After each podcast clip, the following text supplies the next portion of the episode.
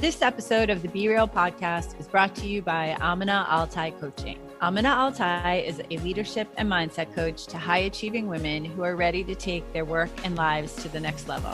She helps you break free of people pleasing, perfectionism, and poverty mindset to claim your purpose, find peace, power, and prosperity. She has been called the fairy godmother of careers. She is an expert in residence for Entrepreneur Magazine. She has shared her wisdom in Goop.com, NBC, and more. If you're ready to connect to your purpose, release perfectionism, and free yourself of imposter syndrome, use the code BeReal, a value of $150, and schedule your free clarity call with Amina. Email Haley at aminaaltai.com to schedule your session today. And now, on to the show.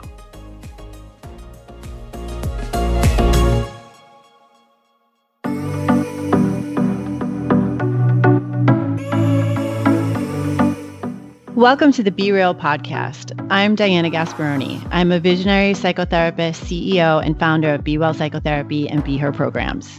I am Ednisha Salisbury. I am a therapist, speaker, trainer, and co creator of Black Woman Be Whole.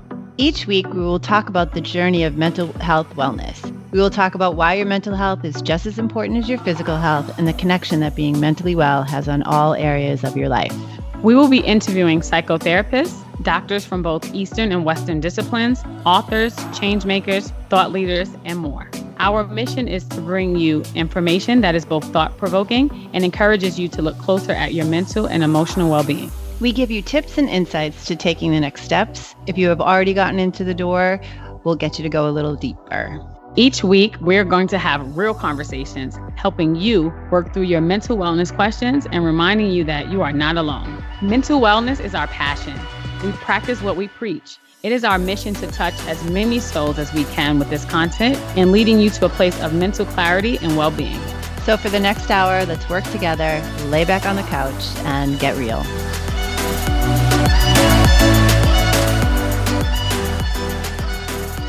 Welcome, welcome, well, here we are in a new format. I know. We're not just our voices today. I can see you. People can see us. This is kind of cool.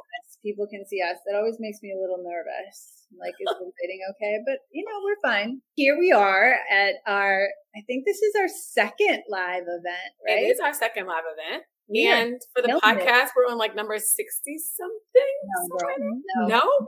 we're Where on we? Like number eighty four. Like no, like you missed like Okay, everyone, I've been losing time. I'm still in the pandemic. I apologize. Time is just lost. Okay. Like, I think I lost like six months around here, right? Yeah. This is like episode 84, 84, 85. I can't ask Jessica because she's not on the screen where she normally is. We're super excited. So we have all sorts of things happening on this particular podcast. Obviously, it's live. Yes. We have more than one guest. We have four. Yes, which is new. Four, but one is like not really a guest anymore. She no, she's a part of the team, but we'll we'll tell everybody about that later. right. We have a couple of people who have been guests and now have come back because yes. they're amazing and we want their expertise. And then we have a new person on the screen that um, you know, we're gonna we're gonna get her back a couple more times too. So that's super exciting. And I was just gonna oh, and it's the equinox, which is really exciting. So it's the fall equinox it's Virgo season. And for yes. some of you who have received emails from me recently, uh, Liz got one earlier today that is full Virgo. And for those of us, Liz, for those of us who are here, all of like almost all of my planets are in Virgo. So it's like, it's insane. The emails that I, it's crazy. So I'm like, I can't wait to organize stuff this weekend. Did we have a full moon? I'm not sure. We did. Okay. Mm-hmm. Some people have been paying attention to the moon. I yeah. have not. yesterday, I want to say yesterday. It was yesterday. Really? Okay. So we're still feeling the wane of the full moon. So there's all sorts of stuff happening. But the big announcement is that we are live and you, Ednisha, are going to, and we have another big announcement because we are going to be, uh, I'm going to let Liz and you do it. So why don't you introduce our guests? How about that? Okay. Well, let's just tell everybody what we're going to be talking about today, right? So tonight we're going to kind of be talking about what does it mean to be well. And we are introducing our new health and wellness initiative at Be Well Psychotherapy called Indigo 108, which Liz is going to tell you guys all about a little bit later. But um, why don't I introduce the panel? So we have Liz Bueller Walker, which is our new Director of Health and Wellness of Be Well. I say hi, Liz. Hello, everyone. Hi, panelists. Hi, everyone. Hi, hi, guests who are here at the live event and hi to people who are going to be listening afterwards. So happy to be here. And I have Amina Altai, who is a holistic leadership coach and trainer, and she's also been a guest on um, Be Real before. Hi, everyone. So happy to be here. Thank you for having me back. And then we have Krishna Dolakia, and she is a registered dietitian, diabetes educator, and yoga and mindfulness instructor. Instructor, excuse me. She's also the founder of Om and Spice Wellness. Thank you. This is my first time here, and I'm um, really excited to be with you all. Thanks for having me. Of course. And then we have Jennifer Kurtala, and she actually has been on Be Real before as well. And I also have her book. Uh, she is an Ayurveda health counselor, yoga teacher, and she's the co-author of Root and Nourish. Hi, everyone. So great to be back. Thank you so much. So before we get right into it, okay, let everybody who is listening and who is here live today know during the course of the conversation, if you have questions about what we're talking about or comments, you can put them in the chat. And then um, at the end, we will leave uh, time for a short Q and A, and that will all be done in the chat. And you can see the chat room on the right. Please be sure to use their names so that they can answer the question. We will circle back to questions at the end. That's my spiel. Otherwise, I'm ready to answer the question, what does it mean to be well? But go on. Well, there it is. That is the question. Like, what does it mean to be well and how does it relate to your specific discipline? How, what does it mean to be well? It started, I used the, the, I named my practice Be Well, uh, because I believe that when you put your thoughts and feelings into words, it is the first step to being well, to understanding yourself and to being able to ask and get your needs met, understanding who you are, and be really just being able to communicate what is important to you so that you are able to get all of the things that you want in your life or desire or yeah, that's my answer. Okay. Who else is going to let us know what it means to be well? So I'm a leadership and mindset coach. And so a lot of people are always asking me, like, well, how does wellness play into your practices or what you share with people? And I believe that wellness is a conduit to clarity. And so when we're navigating spaces like purpose or what we do for a living or, you know, what we're building in our businesses, that wellness and that clarity is so important, right? If we are clear, thanks to the wellness practices, we can hear our intuition. We can hear ourselves. We can connect to our higher self. I once had a teacher that had said something to the tune of, like a disordered relationship with food or alcohol blocks the flow of godliness in our cells. And so I love that idea that wellness is this conduit to clarity and allows the godliness to flow through ourselves so we can be clear, so we can show up fully for the work that we're called to do and what we want to impact in the world. I love that. Conduit to clarity. I might have to use that. You're welcome to. well, thank you. um, Krishna, I love that. That that was really beautifully said. And um, I I just wanted to share a little bit about my experience as both professionally and personally. I started working um, as a registered dietitian and, and, a health coach in telehealth, like back in 2007, um, as I was entering the workforce. And it was the first time I realized that helping people make lifestyle change doesn't occur in a silo it's not like, okay, I'm going to just work on my nutrition. I'm going to work on my physical activity. Like they're all extremely interrelated. You know, as I moved throughout my career and just was doing my own personal work and working with, with other people, I started realizing that there are all of these other, other circulating factors that kind of impact how we feel in every given moment. And especially, I think now during the pandemic, we can all say that there are certain ones that truly affect our sense of wellness and well-being, like social connectedness, you know, being able to be around the people that you, you love, you know, and, and that is a part of being well. There, there are certain things that you wouldn't think of, like being financially secure that can influence the way that you eat and so they're just, it's this, is, it's this dynamic fluid motion of one thing impacting and affecting the other. I, I think that the most important thing is to allow yourself to open your mind to what it is that is is impacting you in a in both a positive and maybe a negative way. Thank you for that. I love that answer.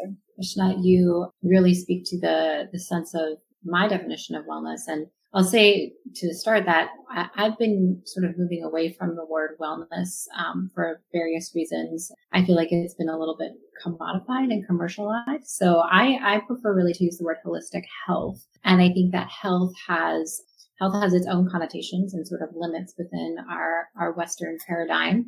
Um, but to me, in the systems that I practice within yoga and Ayurveda, health is really um, much more than just the, the the absence of disease that we often think of in our Western culture. And for me, it's it's very rooted in this idea of integration, um, similar to what Krishna was saying. And within Yoga and Ayurveda, there's this sense of integration of mind, body, and spirit, all contributing to one's health, um, as well as a sense of integration within your system. Um, in my book Root and Nourish, we talk about how three specific sort of areas of the body, digestion, mental health, and hormonal health, all feed into each other and support each other or can affect each other or harm each other if one is not in balance. Um, and there's this sort of cascade effect, but also this sort of spiraling and circularity. And so everything is connected within us. But then there's this bigger connection between us and the universe, us and our environment, um, us and the people that we spend time with, and how all of our, our energy and our presence in the world can have that have an effect on our health and the the state of our environment around us can also have an effect on our health, whether it's the people and their energy or their, you know, health or lack of health or the health or lack of health of our environment, of our planet. All of that is affecting the decisions that we make um, in terms of diet and lifestyle, which are our main tools in Ayurveda. And being able to accept that all of these factors play into how we feel at any moment, but also these bigger cycles of time, like our past, present, and future, being able to integrate past traumas or illnesses or injuries that we're not looking to cure, but to heal. That really has deeply affected the way that I consider my own state of health um, and how I work with my clients. I really like heal versus cure.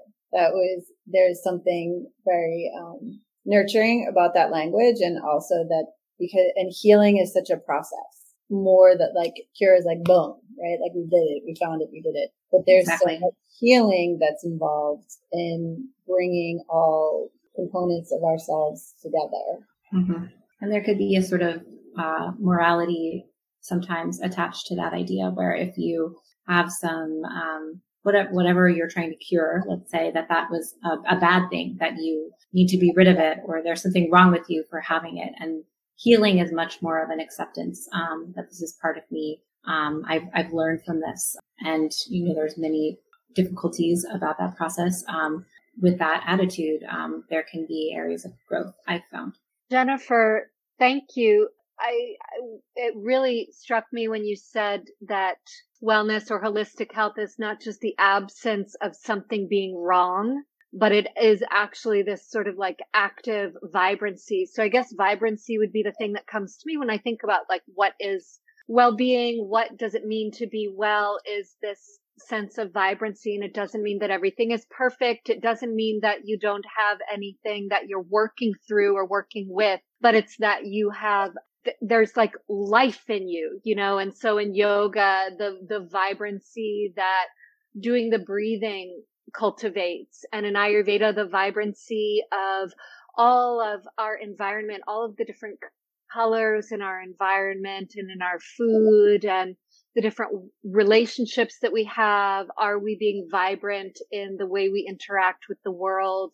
Are we accepting vibrancy in through our senses from the conversations we have like this one and the uh, the experiences that we're having. And I also just really appreciate everybody stating what it means to them because it's also so self-determined and it's different from one person to the next and yet we all know what it feels like to be well. We know what that feeling is for each of us. So I just wanted to um, to add that to the conversation as well. Yeah, Jennifer, using the word healing, I love because it's a journey. Um, and to be well is, is a journey. It, it never ends, right? It's not like a finite thing, like you cure it and you're done. I think you're always on the journey to be well because there's always going to be bumps in the road. So it's not something that's just like, oh, I'm well and everything is great. tomorrow, the next day, next week, next year, things can change. And so it's a journey that you're always on. It just feels like it's continuum. So the morning to the night. I mean, from this morning to right now. this morning to right now, I, there was a in my life, it was a journey.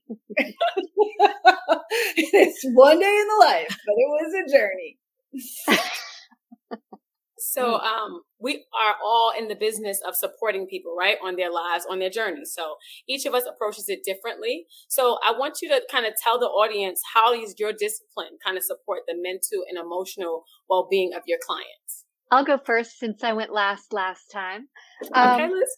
I think one of the one of the things that I do when I'm working with people, uh, in, in whatever way, whether it's one on one, whether it's in groups, whether it's, you know, in the embodied practices or in meditation, you know, whatever it is, whatever the tools we're using, I try to support people in knowing themselves, in knowing like what your threshold is, knowing what your limit is, knowing what makes you feel like yourself and and and starting to really build the ability to trust that. Knowing the spaces where you feel like you can be yourself, knowing the spaces where you need to be quieter or where you want to be really outgoing and just um, being able to really have a relationship with yourself the way that I'm working, at least right now, it's always a journey too, even the way you work, not just the personal wellness journey, but the way that we work with each other and our, and our clients as well is, is it changes over time based on the world and based on where we are in our lives. Uh, in my work, I take what I call a mind, body, and business approach to coaching because like, we're one, we're one, we're a whole person, right? And Ednisha, you were talking about at the top of our session, talking about how sometimes you feel disconnected at the head and the body. Mm-hmm. And when I first came to coaching, I felt the same way. And my body was sending me all these signals. And I was like, no, no, mine's in charge, driving the bus, out you go. It wasn't until I like really started to listen. I was like, oh, they're working together. This is a system. And I think of it as like almost like a four legged stool of like mindset is such a huge piece of us being able to show up fully, to connect to the fullness of our being, to connect the, to the work we really want to do, feeling well and whole in our bodies as well. Like if I don't have the energy or the vibrancy or like I am held back by dis-ease, am I able to show up fully? No. The actual strategies and tactics we use in our work. And then spirituality too, right? Faith is such a huge component. And again, that was something I noticed on my journey too of being like, okay, like I, the mindset's good good, showing up in the tactics, but like I'm not doing so great on this faith piece. And that being a really big part of the medicine as mm-hmm. well. Thank you so much, Amina. That is such a beautiful message. Go ahead. Just the fact what I had to jump in in a minute, but no, it is beautiful. I work with uh, people a lot on this idea of building healthy habits, um, which I like to frame in the sense of, of rituals, which uh, gives, in my mind, a little bit more intentionality and mindfulness to something that's a habit, because often we think of habits as something that's sort of automatic or lacking mindfulness for good reasons. You know, it saves energy and time. Um, but when we have these containers um, in our day, whether they're meals or coming to a movement practice or other forms of exercise, um, making time for rest, um, those are the three really big containers that I tend to focus on. They become imbued with a sense of um, connection. Um, they're little sort of anchor points in your day where you can really check in and evaluate how am I doing? Like, what are the things that I need right now? What are the foods, whether it's edible food or food from your senses or food from your body or food from conversation and relationships or food from your work?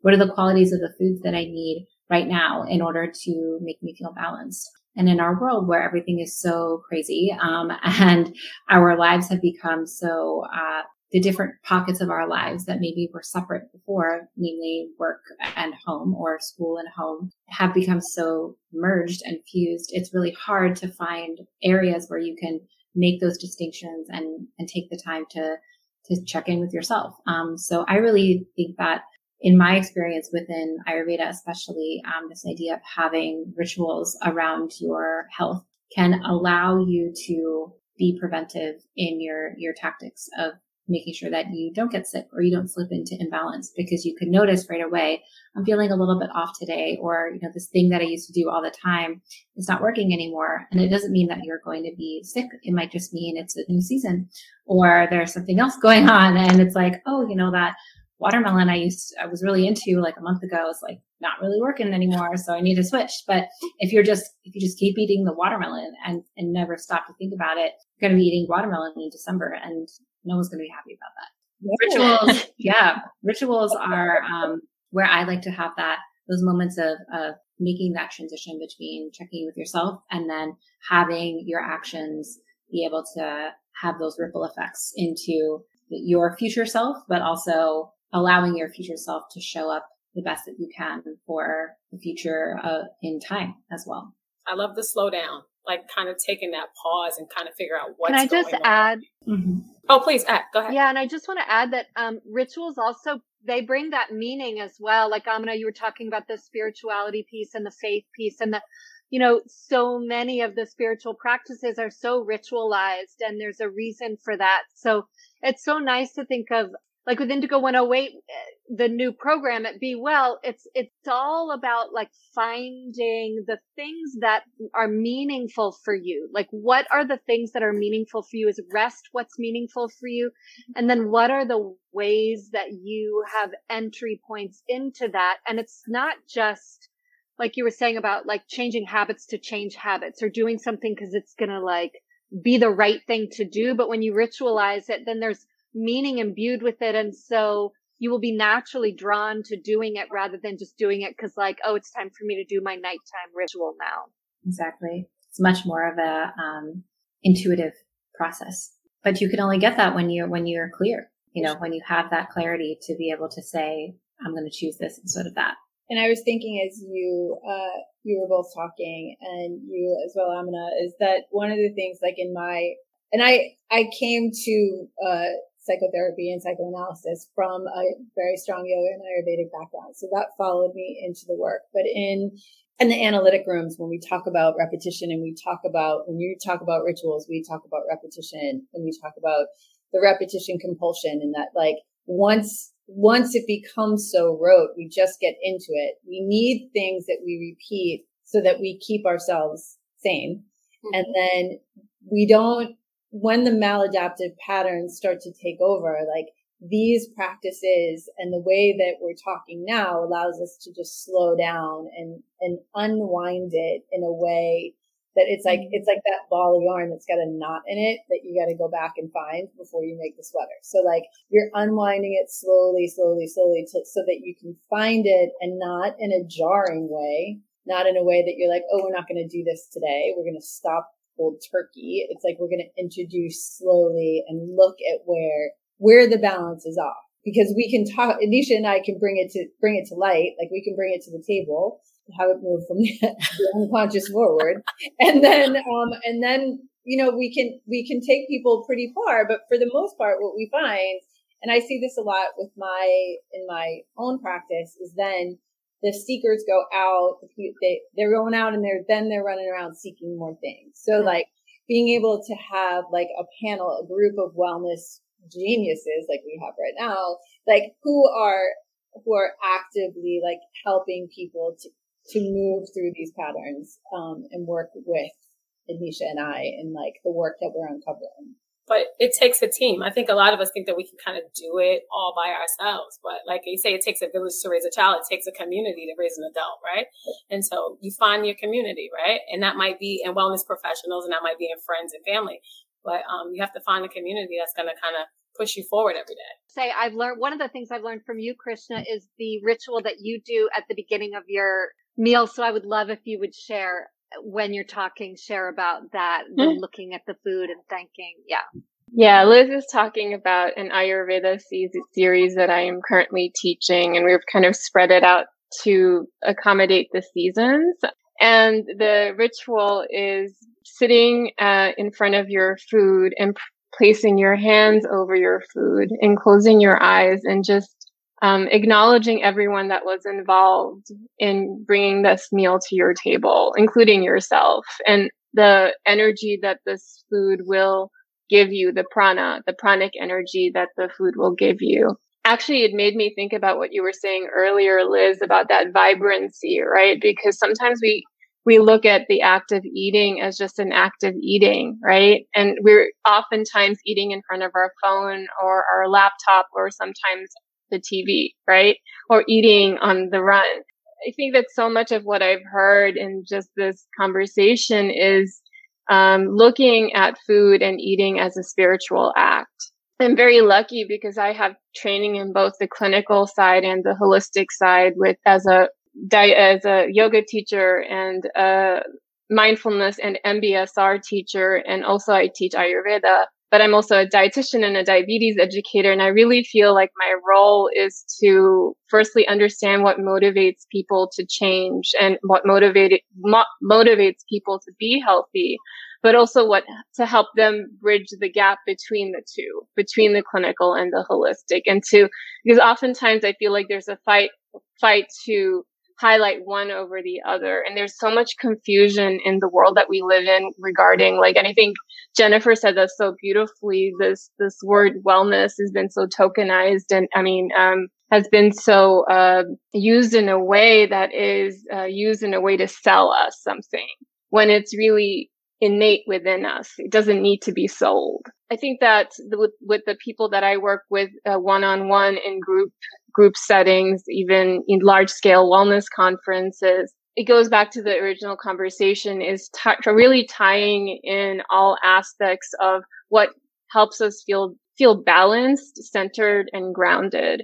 And so talking about all of these things that um, need to support us in being being well, like okay, I want to eat healthy, but how expensive is this going to be for me? You know, and like, what are small things that I can do right now to, to make small changes, you know, little by little that are realistic? Like, like Jennifer said, eating in season, really. That's basically, you were kind of alluding to that in a different way. And, you know, a group, group series that I often offer is an intuitive eating group course, which focuses on the psychology and of food and the behavior, the behaviors that come with food and eating, like um, conditioning that we receive from our family from a young age, from society, what it means to be beautiful, what it means to be young, and what it means to age. And this is all so tied back to eating, right? And food. And so much comes up from that course and it's, it's amazing and it's always so profound. So those, that's a, that's a, a, series that I'm offering that's actually starting next week. And I'm really excited about that. Um, I think I've talked a lot, so I'm going to stop here. Thank you. well, while you're talking, I was like, okay, so I ate uh, chips at my kitchen counter with hummus before I ran out the door. And I was having a field day in my mind about my age while I was coming. So I'm like, oh, sign me up, Krishna sign me up. But I think it's like it's also as you're as you're talking about it in um how especially i think that like during this time especially coming out of the pandemic one of the things and i know that this has come up in the work that i do and also in my own personal life is that i've had access to being able to cook for myself to being home to doing like and i've created these patterns that have been probably much better for me. And now in this anxious time of having like i'm i'm like i'm working a hybrid schedule and i'm commuting and i'm doing different things and i'm feeling phonetic and it's a change of season and I'm hungry and I'm not hungry. And I know I'm not alone in all of this because I hear it from my patients as well is like when like remembering what to eat, remembering where you ordered from that was healthy when you, or bringing your lunch or bringing snacks with you, places that were open and now are closed and like how, how we're feeling in general is a little, and I'm speaking for everybody on the panel and for all, all everybody who speaking for everybody that like it is it's such a um it's such a strange time and like that to be able to find balance right now is just it's it like even for a spark of the day it's amazing. It's like to even think about it. Like if i think about one balanced time i had today i think it's right now. I'm like oh yeah this is it. And i think you bring up such a good point because it's ultimately how can you be feel less guilty about your actions and feel more compassionate towards yourself. Yeah. It's like that's what I had time for. And it was delicious. And I was like, okay. I'd also add, Diana, that I've been thinking about this a lot, especially because of the time we're in where in Ayurveda it is, you know, described, and this is not just an Ayurveda thing, anyone can observe it. It's, it's this time of great flux and change and instability. Um, we see that in nature. But right now, especially, you know, we have the equinox and there's this mm-hmm. sense of like this divine balance or cosmic balance. And in reality, ba- balance is, is not really a thing, right? Balance is sort of like a, a continuum, um, or, um, a, more of a sort of, I think of it as almost like the, like the whole like wave particle situation where it's not really a, a thing you can hold on to. It's not a concrete, um, object, but it's also not something that is purely action. It's not purely movement. Like there's this sort of weird hybrid essence that balances. And yet in our world, we want it to be one or the other. Using compassion, I really like that word, Krishna, that having compassion for yourself on the balance continuum as well, that you're always just like the planet, we're always sort of moving towards or away from things. And we could practice that a lot in yoga, you know, and, and Liz, I'm sure you have lots to say and think about this too, that, um, when we're practicing yoga, we can do a pose like tree pose or a handstand and be working, working, working towards that balance pose. And then you're there for like four seconds and then you're out. And then like, okay, I spent five years trying to do this pose and now maybe I won't ever do it again. Like there's this so, like we put so much uh, pressure on these ideal, these ideal situations that are really just very fleeting moments. And when we can appreciate that and make the make the changes a little bit more rhythmic and contained, then change becomes a healthy thing rather than a disruptive thing.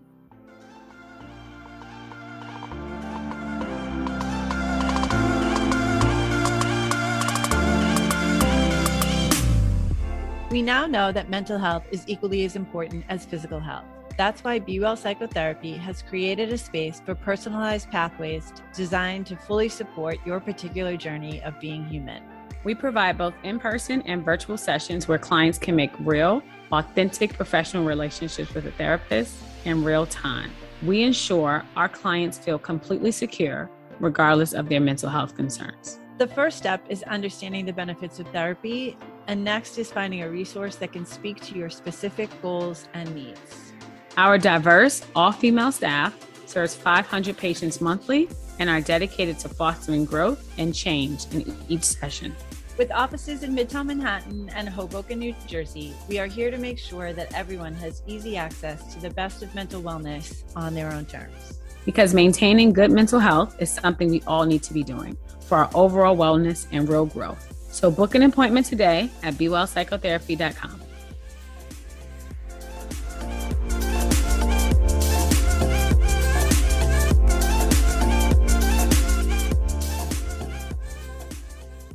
I think about this constant transition that we all are in, right? Like we're dealing with, are we going back to the office?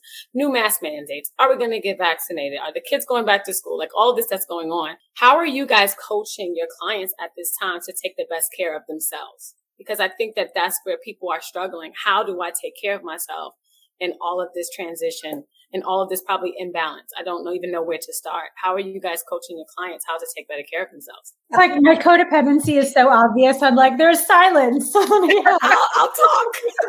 I'm gonna fill it. I'm gonna fill it. um, I loved what you all were talking about with the idea of balance. It's like balance has, I've, I've never really used that word because balance implies stasis, where it's really about like this agility and this nimbleness. And I think that this black swan moment that we've been in for 18 months is really asking for. I love that the way you called it the black swan moment. it is. I don't know. That's a new one. but I loved it. Go on. Um, but yeah, this is called for the most agility and the most nimbleness. And so I remember at the beginning of the pandemic, I mostly work with uh, women in leadership and a lot of women of color, a lot of them are parents, and they've all been really hard hit by the pandemic, whether they're like leading big teams or they're juggling teams and, and family and all the things and all the stuff. And so we sat down and we created um, some wellness plans. So how they were going to take care of their physical, emotional, spiritual well-being in this time. And we created two plans and one was ideal and the other was minimal viable. So the ideal is like, yes, all the things that we want to get to. We want to get to the meditation and the movement and our spiritual practice and connecting with our community. And that's not possible a lot of the time. So what does our minimal viable wellness plan look like? Do we spend, you know, 90 seconds doing breath work and that's all we've got for the day and compassion for ourselves around that nimbleness and agility because it, it the pendulum will swing back in the other direction. I like 90 seconds. I love minimal viable wellness. that feels easy. It feels like it's something I could do. I'm like 90 seconds. I got 90 seconds to, to remember to breathe. I'm in. I love it. I think that's such a great, um, it, it gives such a, a nice range, Amina, but my my question for you is like why does the minimal viable wellness plan have to be one end of the spectrum? Like why can't we be more simple in our expectations of ourselves all the time? Like not just when we're in a pandemic and like go crazy. The idea of simplicity i think is is something that is undervalued in life. And I, i'm curious like if your clients find that if they're on that minimal plan like do they feel like that's enough like, where's the line that you're eh, kind of towing with minimal versus enough? I'm curious. Yeah, it's a beautiful question and a question I'd love to pose to them as well. And I think a lot of it is, you know, maybe it's even a misnomer of minimal viable because I think so much of it is, you know, our time changes, our bodies change. And I think the real invitation is how do we flex? How do we get nimble? How do we get agile? How do we not place judgment on whether it's minimal viable or the expanded version? How can we be in love with simplicity? That's a beautiful question. And I think we have uh, a lot of, in this time as we're moving out of it, that a lot of people, I'm going to say people, um, are finding a different experience of uh, minimal and simple right? Like what did it, what their big lives looked like before aren't necessarily what they want to go back to. Some demands will be on them to go back. I know just thinking again, thinking of the people that I work with, like the demands to go back and like what, what they know that they're, they have to let go of that were, that were times of like being home that were, were comfortable and loving and warm with their with their insular community and like the anxiety about going back and letting go of that. And so i think we have to redefine those things for ourselves too in a way that fits into uh, our new patterns of being as we go back out right? Like it's not i mean it's not a new normal. It's just another it's just another way right? Like we're using different language and we're having another another transition and how we take what we learned with us and examine the things and again examine the the habits that we created that weren't great. I just think as i'm talking about it and like how how people shifted so quickly at the beginning of this pandemic and the exhaustion in the brain of that shift and now we have we're fortunate enough to be able, for the most part, a lot of people to be able to create their own. And I, I want to say it's not, it's not an exit plan. It's an intraplant. Like, what is it called? In a going in plan that works more towards your, your, works more with who you are, right? Which is what we, Liz and I have been talking about a lot at, with our health and well-being program, supporting people in that transition back in to use to be in their true nature as they go back out into the world in a new way. You know, I was thinking about that, Diana, and when when I piloted this program with with a client, about halfway through, it became clear to me, and I said, "Oh, maybe we need to be talking about what you can take away." Instead of what you need to add, right? Yeah. Because maybe you don't need to add the lavender on the pillow and the hot water bottle and the night night tea and the like that's making you more stressed out. And so yeah. maybe we can talk about like what can you take away? Maybe your evening after 8 p.m. you need alone time. Maybe, you know, like whatever it is, you need quiet time. Maybe you need to stop your day at nine and read a book.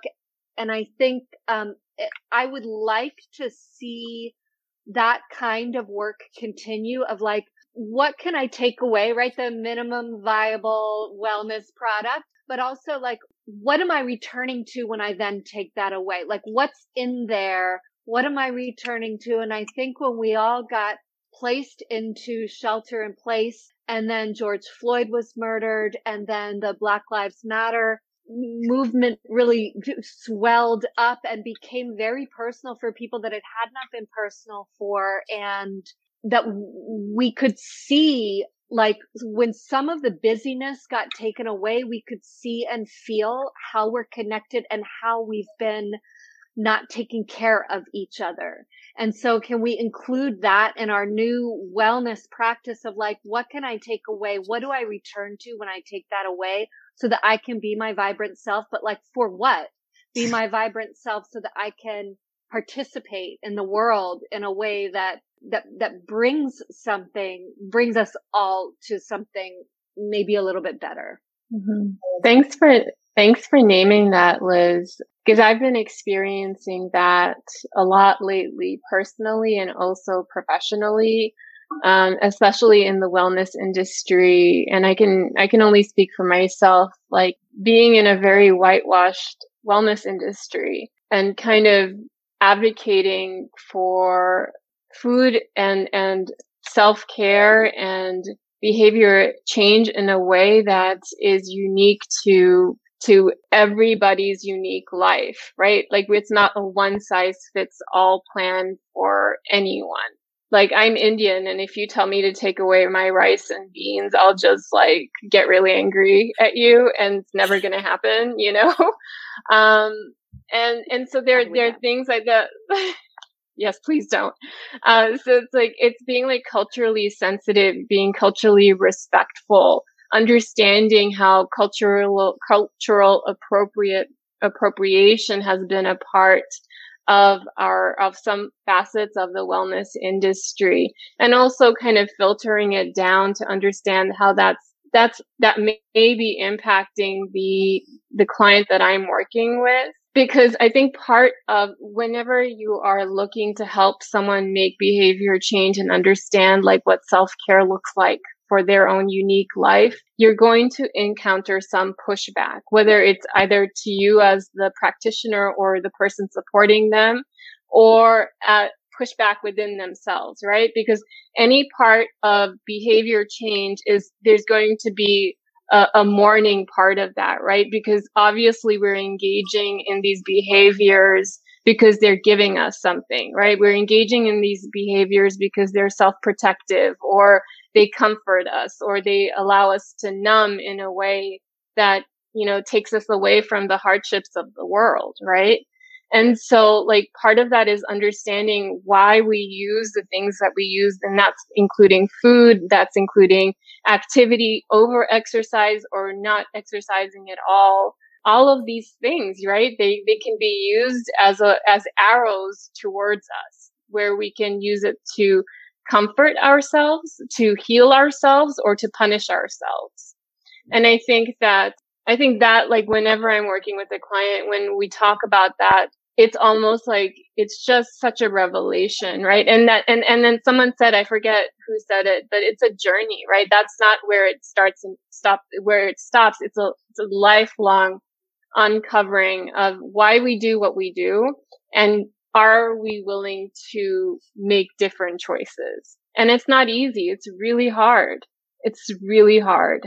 I mean, I guess we've heard about like how you guys are helping your clients. I'm interested in how you guys helping yourself. Like, so how do you manage to kind of prioritize your own mental health and self care? So I guess my question is, what is the number one priority that you would not do without? Like, and how do you fit it in? Because you guys are helping people all day. And so how are you kind of helping yourself? Amina, is your time. Let's go. Come on in. I'm, Come on. I'm so intentional about not raising my hand first. Let's do it. Come on, girl. I was like, wait for it, wait for it. she's taking care of herself. I'll tell you how she's taking care of herself. It's on, it's on her calendar. I know where she is all the time. It's on my calendar. I'm pretty bullish about my mornings. So I don't start work until 11 o'clock, which I know is a privilege. And as a business owner, I've been able to design my schedule in a way that really aligns with my energy. And, but the one practice that I absolutely cannot live without and don't live without is my meditation practice. So I'm a Vedic meditator and, um, in the Vedic tradition, we meditate for 20 minutes twice a day using a Sanskrit mantra. I don't always get to my second meditation, but the first one happens every morning. Um, and it's the biggest gift because if I'm not taking care of myself and cleaning out my space, I can't show up fully for the people that I'm called to support. Okay, note to self, no texting Amina before 11. Got it? I won't respond, don't worry. I know, but now I know why. you know, I do a formal practice just today. Actually, I ended a 40 day sadhana where I was meditating. It was from Michelle Cassandra Johnson's new book, Finding Refuge. It was a heart centered meditation sadhana, which is the sadhana is a daily practice that you do for a period of time, often 40 days. And so I finished that today. So I'll often have some sort of a formal practice. If you had asked me five years ago, I would have said definitely an embodied something like a, an, a yoga asana practice is really important. It's really important for me to feel in my body. I think, I don't know, I'm not sure, I'm not sure why it is. I'll have to talk about it in therapy to find out why it is. But, um, my most recent non-negotiable for myself for my own care is beauty just ha- noticing beauty in my life art color nature flowers sound you know i just need like i feel like it puts me in the place where i need to be when i'm around beautiful expressions. Liz i agree with you with the embodiment piece. Um, and you know before the pandemic i was teaching yoga uh, full time in terms of schedule and was all over the city all day long from like 6 a.m. to 9 p.m. And that was not healthy, but I was constantly on the move. And so when everything shut down, it was, there was this period where it was actually really great for a while because I got a, a, really good rest. But then I was like, okay, we need to, we need to do something. so I'm, you know, I do practice yoga pretty much every day, but for me, the practice that has been most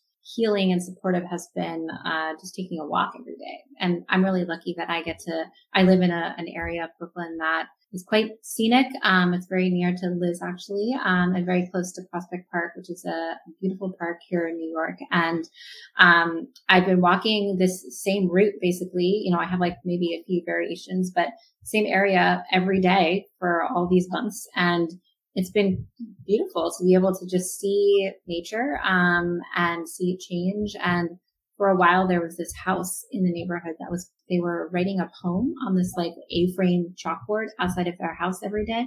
So every day I would go and like go read the poem, and it became this really beautiful um, thing that I was looking forward to um, during sort of the darkest uh, so far times of the pandemic last spring and now it, it's definitely non-negotiable. So even if it's raining, when it's snowing, I'm like, I just need to go out. It really, it has helped me to become more comfortable, even with some of the extremes of nature that we can like hide from. Um, and really reinforcing that sense of resilience of like, I can, I can be in this discomfort, um, and make it through and be with it, move through it. I'll piggyback on that. I'm a fellow walker myself. Uh, that is honestly, you know, I could say meditation, but the truth of the matter is it's mindful walking for me. Um, being around trees uh, reminds me of Robin Wall Kimmerer's book. I'm not sure if you're familiar with her, Braiding Sweetgrass. And she talks about finding basically what her, her message is finding community in nature. And you know, during the pandemic at the beginning, I was alone most of the time. And, and I, that's where I felt, felt myself fill my cup in Central Park, you know. And other than that, it's also being with nature in other ways, like cooking, like touching food. I love cooking and journaling is a really big practice of mine. I, my, my meditation practice tends to be like mantra meditation and chakra meditation and rest, trying to find rest in, in other iterations of what that word means. And that might just be like sometimes rest is walking in the park. Sometimes rest is sleeping. Sometimes rest is taking a bubble bath. You know, that's how I take care of myself. So we are mm-hmm. actually kind of winding down. I know, so, but I want to know how you take care of yourself. Come on, put the wellness. For me? Yeah. Oh, walker. Let, let it go. Oh, I'm I'm definitely down with the walking. I was also in Central Park. I did the whole roundabout like twice. I needed it. I would go like really early in the morning, seven o'clock before I got my day started because I needed nature. Again, I live in New York City. I live in an apartment. It was like, oh my God, if I keep looking at these four walls, it was just too much. So I was like, I just need to be out in nature. I need to hear the birds, the trees, the people. And it was actually my way of being around people, but also feeling safe. So I am a very mm-hmm. intentional walker. And I was telling someone earlier today, I do therapy every Thursday at 9 a.m. and I take a walk while I'm, I'm doing my therapy session. So it's really important to me. But I want people who have questions to put it in the chat. But before we go, each of you guys are kind of a leader in your own field and we like love collaborating with you. But we want you to tell our audience what's happening. Like what initiatives do you have going on? And if you have something special to promote, please do that now. And Liz, please tell people more about Indigo 108. Liz, you want to go first, I guess? And then we'll go around. Sure. So I have been busy, busy, busy at work creating, uh, co-creating with Diana this Indigo 108 program that will be an addition to the therapy that people are already doing so beautifully at Be Well Psychotherapy. So now people can come to Be Well Psychotherapy and they can do their talk therapy and then they can also sign up for the Indigo 108 program, which is a health coaching program using the framework and the lenses of yoga and Ayurveda. It's a one on one program and there are a few different options that you have for doing the work. And then the really cool part is that you can come work with me on Indigo 108 doing the embodied practices and then you can be with a Be Well therapist doing your mental health practices. And then uh, myself and the therapist can be in touch about what we're doing on both sides there so that you're really fully taken care of. It's true holistic care. So that's the Indigo 108 program. You can do a free consultation with me, sign up for that on the website. And so that's where you'll find me is on the Be Well Psychotherapy website. And then, um, we're getting everything going behind the scenes. There's lots. We're busy, busy, busy. There's lots of good stuff going on. Yes. Yeah. And if you were here tonight, fun facts, and you were listening and you, um, we have, we can see you. So, uh, and you go to the website and you sign up for your 20 minute consultation with Liz, which is, uh, that is a gift. Um, you also get a discount on your first, uh, your blueprint session with Liz, and she'll tell you all about that. So, um, that is our gift to you, along with Liz being the gift herself. So it's very exciting. I'll be very quick. Um, my next week, there's an intuitive eating course I'm um, leading starting on Tuesday. It's a four week series that uncovers all of our behavior, different structures around food and self care. And I'm also teaching a yoga and cello class on October 17th, which is a Sunday in Marcus Garvey Park in Harlem if you're around. And if you'd like to learn more about me, I'm just putting my info in the chat. Thank you. Okay. Uh, fun facts is that I love the cello, which you know is very like outside my wheelhouse, but like something that I could just listen to forever. And if you aren't following Krishna, like if you need just sort of some inspiration and you follow her on Instagram and see the beauty that is what is happening with this movement in the cello in the park, like I'm trying to figure out how I can work it into my schedule for sure. I mean, it just looks amazing. I'd love for you to come. Oh, I just, I can't get it. It's so beautiful. It's such a wonderful combination.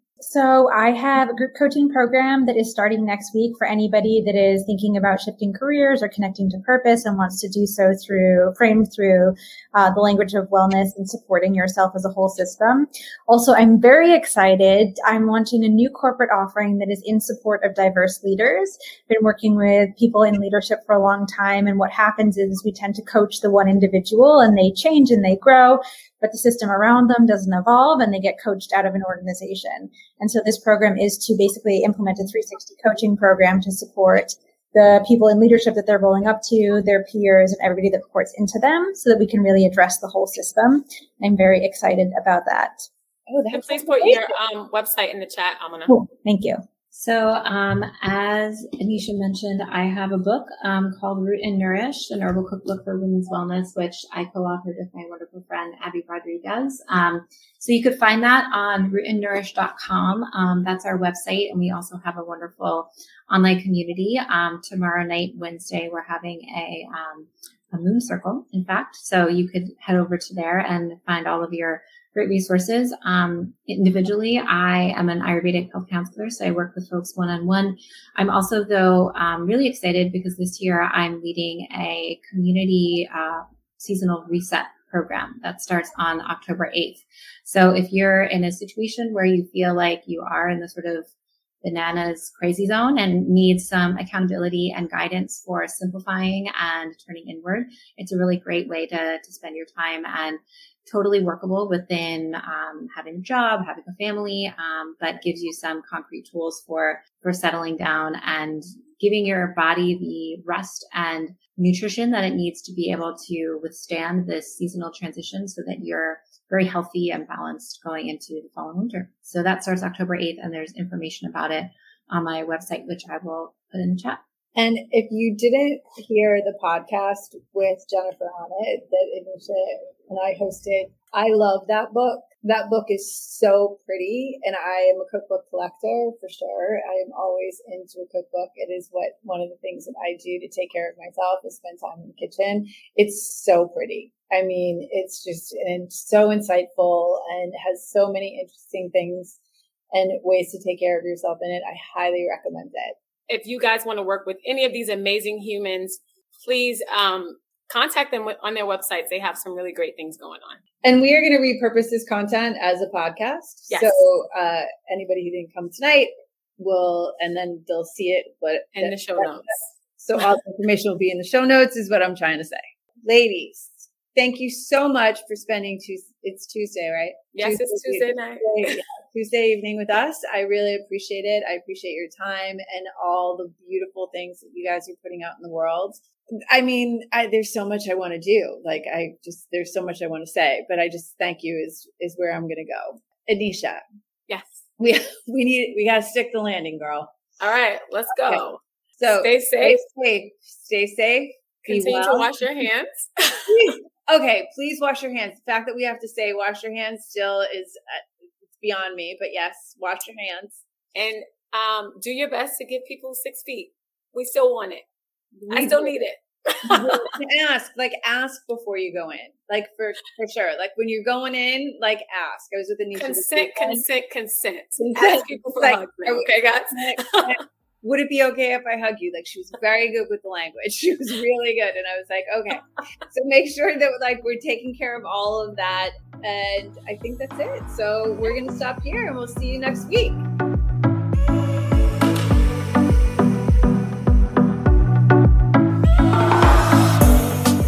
Thank you for listening to the Be Real podcast. Stay connected to us and subscribe to Be Real wherever you listen to podcasts. And if you are feeling it, how about a five star review? If our conversation sparked a question, join us in the Be Real Podcast Facebook group. We hope that you have walked away with some new insights, curiosities, and ideas to better help you on your journey to mental wellness and overall well being. I encourage you to go to BeWellPsychotherapy.com and check out our services and programs.